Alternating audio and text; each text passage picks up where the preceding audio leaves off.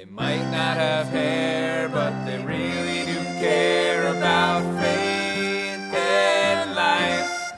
Two bald pastors.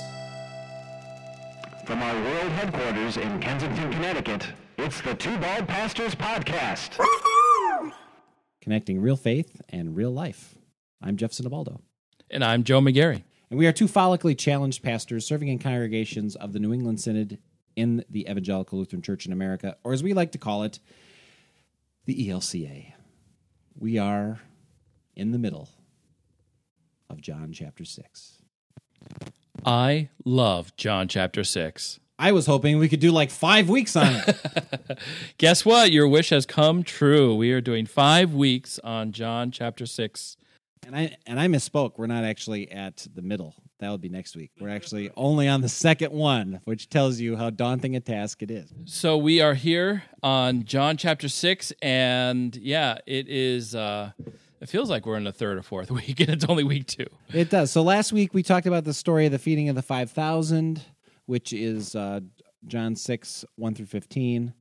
Uh, we, we barely scraped across Jesus water skiing at the end of when he walks on the water, actually. Uh, we didn't really talk about that. But now we're back on the ground uh, with the crowd who are going to be seeking Jesus and they want something from him, do they not? They do. So we start with uh, verse 24, and I'll read it this week. When the crowd saw that neither Jesus nor his disciples were there, they got up into the boats and came to Capernaum looking for Jesus. When they found him on the other side of the lake, they asked him, Rabbi, when did you get here? Jesus replied, I assure you that you are looking for me not because you saw miraculous signs, but because you ate all the food you wanted. Don't work for the food that doesn't last, but for the food that endures for eternal life, which the human one will give you. God the Father has confirmed him as his agent to give life. They asked, What must we do in order to accomplish what God requires? Jesus replied, This is what God requires that you believe in him who God sent. They asked, What miraculous signs will you do that we can see and believe you? What will you do? Our ancestors ate manna in the wilderness, just as it is written, He gave them bread from heaven to eat. Jesus told them, I assure you, it wasn't Moses who gave the bread from heaven to you, but my Father who gives you the true bread from heaven. The bread of God is the one who comes down from heaven and gives life to the world. They said, Sir, give us this bread all the time. Jesus replied, I am the bread of life. Whoever comes to me will never go hungry, and whoever believes in me will never be thirsty. All right, so there's a lot going on here in this conversation back and forth between Jesus and the people.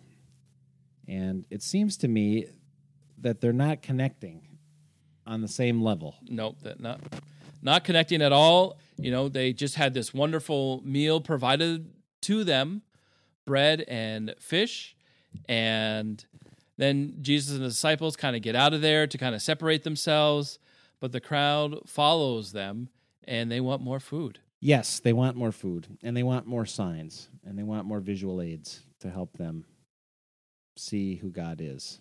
But Jesus invites them into something else. Something that they don't want, right? Him. and he, he tries to explain it to them, and they just don't get it. And one of the things that uh, I, I think is these people, they don't get who Jesus is. I ask myself, well, why not? But then I realize how many times in our lives do we not get who Jesus is, and and how many times do we ask for maybe the the wrong thing? or you focus on the wrong thing and they're good things Yeah, right it's not it's, bad. it's a good thing that jesus fed them and it's a good thing that they responded and wanted more and what he tries to tell them it seems to me is to say well what you need to seek is is what god's doing through me and continue to seek seek that gift rather than all these other things but they get hung up on all those other things and i don't know that seems a lot like congregational life to me yeah, right, right, right. Yeah. it's it's one who moved my cheese conversation after the next. Right. It seems like in churches because people think the stuff is is the main thing. So you know, heaven forbid you, you you move where the robes are hung up one week and then they're in a different place that's actually makes more sense from a logistical standpoint but that's not where they go Right, right.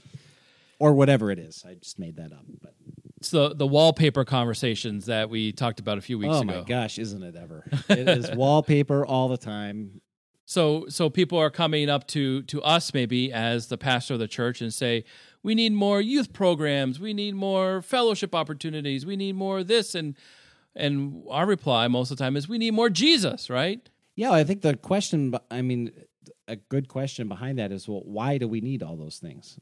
Right. Are we are we doing it just to keep ourselves busy, or because we think that's what we're supposed to do? Because isn't that what they're doing here in this story? Uh, what are we supposed to do? Tell us what we need to do. Just give us the plan, Yep. and then we'll have it. And the plan is to follow Jesus. So if it's if it's not doing that, it's in the way. Yeah. Yeah. Yeah. It's great to have programs that do things, but they should be they should be lapping you back around to, to show you who Jesus is and what what Jesus is up to. Yep.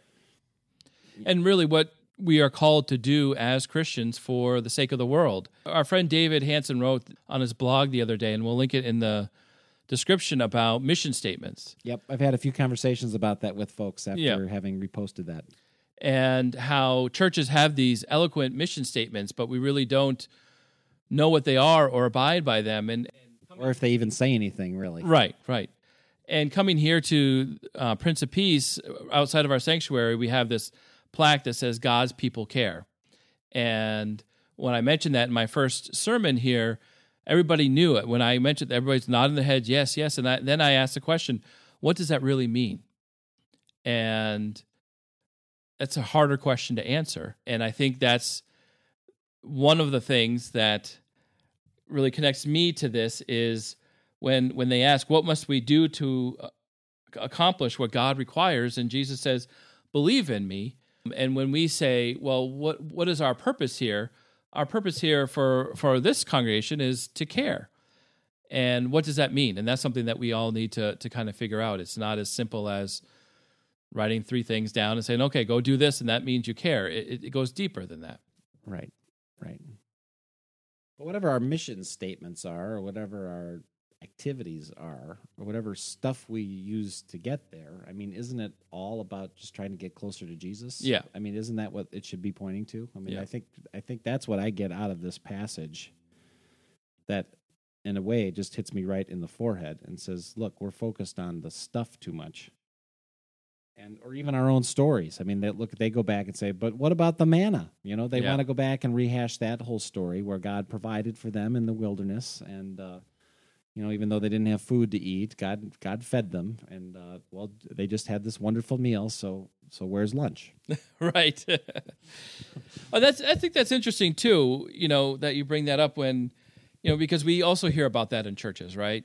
When when they say, well, what about when it was back in the fifties and churches were busting at the seams and we couldn't get enough chairs to fill our pews, and now we're you know let's go back and do things the way that we used to do there. Right, or even the 90s, which is 20 years ago. Not twenty years ago, is it? Yeah, sorry. Oh my gosh, I'm so old. But you hear that too. You know, Yeah. it's um I, I remember reading this one thing, I think it was Carey Nieuwhof. It says every church is caught in which decade it is caught in a different decade. You just have to determine which one it is. Yeah, yeah. And it could be th- this decade, but it, you know, everybody is is doing exactly what you're saying is you make it about, well, this is the thing we did that worked that one time, so isn't that what we're always supposed to do? Yeah. But something that starts in this week and kind of follows us through the rest of the our time in, in chapter six are these questions that uh, the people ask and that Jesus asks. It really is a conversation he's having. Yeah. Um, in, in other parts in, of John, you know, Jesus will do one of these signs, and then he's got kind of a long sermon afterwards about kind of its implications and and what it's supposed to mean. But here, it really is a dialogue. Yeah. And that's really neat. So the first question is, Rabbi, when did you get here? That's in verse 25. The second one in this reading is, What must we do in order to accomplish what God requires? What sign are you going to give us? What so sign that- are you going to give so us? that we may see and believe you? Verse thirty. and and Jesus gives answers to all these, and maybe not the answers that they want to hear, but he does give answers to these questions. And I, and I think that that's kind of neat looking at it as a conversation between Jesus and, and the people. The other thing it reminds me of a little bit is is the catechism because the catechism is questions and answers. Yeah. So it's okay, you know, what is this holy meal of Jesus? You know, it's the true body and blood of our Lord Jesus Christ given in with and under the bread and wine, right? We kind of know these little phrases that we have because we've we've heard the questions and answers and we've re- repeated them back time and time and time again. And I would think for maybe John's community or whoever he's writing to here that this story of Jesus eh, being opened up in this way is to let them in on that so that we as the the hearer of this story can can explore it because we do get kind of caught up in the wrong stuff. Yeah.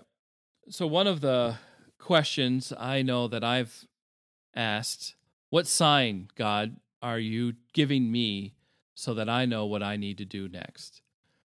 And going as far as back as when I was choosing which college to go to or whether I should go to seminary or not, all these we, we want to make sure we're making the right decision on these some of these important events in our life and and I know I asked God saying, God, I need to know if this is the right decision for me. You need to to let me know. Unfortunately, that doesn't always happen. But yet you've still made decisions. you still make decisions, you still move forward. Sometimes there are tho- those little nuances in your life that, that help you make those decisions, but it's not always easy. And, and I think that that's something that the people are asking Jesus, What signs will you do so we know? Because we've seen the signs before in our history. And Jesus told them, I assure you, it wasn't Moses who gave you bread from heaven, but it was God who gave you the true bread from heaven. Just turning it back to a spiritual decision rather than a decision based on the physical nature, you're, you're filling your stomach or whatever. Uh, just thinking about those signs a little bit. So you recently made a huge major life decision because you guys moved. Yeah. So um, you know, we in the church we have a call process. So we we kind of it's not just your decision. There's a lot of factors that went into it. But if you wouldn't mind sharing, just what were some of the signs that you kind of discovered along the way that made you think, okay, yeah, this is where God's calling us next. First began Besides having me closer to you. it, it first began in you know a, an external aspect of it where I knew that I needed to make a, a change of my call, and I knew that it was going to be hard, and I knew that there were many things um, that I was going to miss about where we were, the church, the community, my family, uh, their reaction, and, and all that. But when I first got the call of to interview here at the church, I was a little hesitant because most of my family is in northern New England, not southern New England. Moving further away from family was definitely something that we considered, but I think it was the energy of renewal and the openness for people to change here in in this church that I was drawn to. And for me, a lot of the decisions that I make is not only in, in my head because I, I wrestle with that, but also in my gut and whether I have this feeling that yes, this is feels like a good connection or not. Uh, there were some uh, determining factors in when I came here and saw the building and learned about the history and and tried to think about that in a way and tried to envision myself here and envision my family participating in the life here and talking with my wife about oh what about the school system and, and all that. And and when as as we had those conversations it's not what are the things that are drawing us but but how can we not do this? You know what i mean I do. I yeah. do. I'm, uh, yeah. it hasn't always been easy and it still continues you know we've only been here a couple weeks and it still continues to be tough in some ways because we do miss the life that we built over the last you know four and a half years in, in massachusetts but i think looking forward and the possibilities of of life in here is going to be great I, I definitely feel the spirit moving in our life and, and how things are turning out so Awesome. Yeah, that's great. Have you had a, uh signs and i mean you've changed some calls and I have made some yeah, decisions I've, and I've changed calls. I've been in four churches now, and uh, I wonder about that sometimes. But the to me the the determining factor is usually you know if this is from me or if it's not. Because you know every once in a while I'll be like, wouldn't it be great if I did this? You know, Right, you, you have right. those inklings every once in a while. But uh, each of my calls has come from outside of me. It's not been me looking for it. It was it finding me. So whether that was the assignment process sending me to a place I never even considered even thinking about serving, um, to uh, going back to the congregation that I was an intern at, and I I was just talking to my old supervisor seeking counsel on some projects I was working on, and I, was kind of invited back into conversation about coming back to be the second pastor there. To uh, sitting around the dinner table one evening, and the phone rang, and it was the synod office saying, "Hey, we got this church for you," and you know, I wasn't even thinking about being anywhere else at the time Right. To uh, other other times I've I've been invited into okay maybe would you like to explore this and maybe I would explore it a little bit and then it just it wouldn't feel right or it it felt more like hmm, I th- I think I'm I'm wanting that more than it's really where I'm being pushed or pulled. Because those things come up every once in a while. I mean, I'm a, I know you've had these experiences too. You're just kind of tootling around, and then you get a phone call or an email from somebody who says, "Hey, Joe, you would be great for this," and Right, you're like, right. "I don't know." And you just have to. You, I think you really do have to just kind of dwell in it for a little bit and figure out if it's somebody just having a nice thought or idea, or if it really is kind of the spirit at work. And that's that's the discernment piece. But for me, it's always about like if it's if it's me uh, saying this is what I want to go do. I usually tend to be a lot more reluctant about that, or, Yeah. or trust it a little less than somebody else saying to me, "Have you thought about this?" And um, I mean that's true in the in the parish too. Sometimes you have like these grand plans of everything you're going to do and implement, and then somebody says, "Well, what if we did this?" And they're like, "I hadn't thought of that." Right. Um, like the current place I'm in, I I didn't go looking to do a building project, but it kind of fell in our lap, and it seemed seemed like all the signs were we need to do this now or never. And of course, it could have been done another time, but it just it felt like a real outside sense of urgency placed upon us to do it. So I, Yep. like, okay, I know it's going to be a challenge, but if that's where we're being called, that's what we should do. But for me, that's usually what it is. And then the, the other like quirky part about it is just because in our tradition you can have families. You can't just say, "All right, let's try it." You've got to really you've got to dwell in that and think of the implications it's going to mean for, you know, spouses and kids and what all that entails because it's not just you, it's it's the, the lot of you, you know Yep. and uh, different people dwell in that a little bit differently and involve the family in that conversation in various ways. And however it's done i'm sure it's fine. It works differently for everybody but that's been my experience. And i, I think as pastors when you're preaching or counseling somebody or just kind of planning stuff i think to to try to help provoke questions that invite people into something that maybe they hadn't thought about before is good too because that can help lead the group and even you into a, a new place that you hadn't really you didn't think that was where it was going to go. You know we're talking about our calls into ministry and and different churches. And but for those of you who are listening you know if you're not a pastor and haven't had those experiences being called to a, a church you have those vocational experiences you know the jobs that you are participating in or yeah know, people family switch people switch and- jobs. What goes into that decision making and how do you know if it's well i, I mean it, it's worth asking. How do you know if it's if it's you leading that change or if it's god pushing you in that direction? And i think everybody can probably answer that a little differently too. But i think to actually ask that question rather than just to say you know because it pays more or the hours are better which are good reasons Yeah. certainly. But is it a place where you can use the gifts you've been given to help whatever it is you're there to do. And again, I mean, just kind of where all of this is, I mean, the reason why Jesus responds in the way that he does to their questions is he's trying to invite people ultimately to follow him and to to move us closer to walking with him. So, what do we need to do? What's the right plan? I mean, we talked about two different ways this happened for us.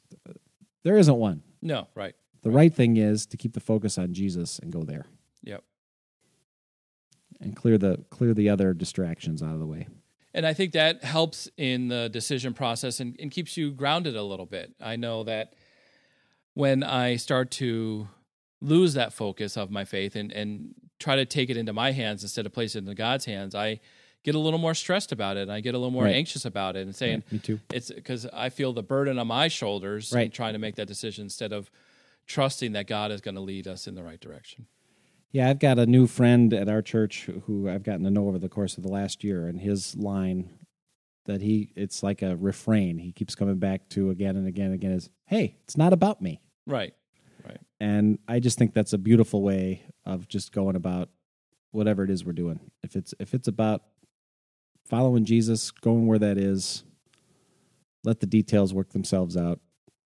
Not not being dumb about it, but Right, y- right. you know, trying to be wise about it. But that that's where the the good things come from, or open us to a maybe a different way we would have missed. So this is uh, the second installment of our series on John chapter six. Uh, thank you for joining us on this. Uh, I'm just going to mention this briefly, and we'll talk about it next week. Just kind of give you a little preview. But this passage ends with the "I am" statement: "I am the bread of life. Whoever comes to me will never be hungry. Whoever believes in me will never be thirsty." So that is one of seven I think it's like nine or even Nine? ten, depending Okay. on how you number them, because there's a couple of uh, "I'm the light of the worlds" in there. Right, right. But the the big key with that, I mean, especially with John's gospel, it's is it's really the revealing of of who Jesus is, and I am is God's big opening statement in Exodus to Moses, which this this passage alludes to a little bit. Is you know when the burning bush is there, and Moses is standing. Well, how do I know who it is? Right. what God? What what name do you go by, God? And God just says, "I am." So get to it. So eh, Jesus plays on that in John's gospel in particular, many different ways. I'm the light of the world. I'm the good shepherd. I'm the resurrection and the life. And uh, I'm the vine. I'm the vine. I'm the gatekeeper. I'm the gate. Yep, all that all that great stuff. But uh, I'm the way, truth, and life. But here you've where this whole chapter of John six centers around, I think, is that verse that I'm the bread of life. Yep. So we're gonna keep working on this with you and uh, invite you to uh, explore this passage a little bit uh, as we continue on next week. And uh, you know, you should you should think of since this is a it's rooted in a lot of questions. You should read these passages and kind of write down your own questions and maybe share them with some others and uh, maybe even your pastor and and think about where Jesus is calling you together. So, thank you for joining us on this uh, podcast episode. Once again, we are the Two Bald Pastors, helping you connect your faith with your life. I'm Joe McGarry. And I'm Jeff Sinibaldo. Take care and be blessed. Bye now. They might not have hair, but they really do care about faith and life. Two bald pastors. From our world.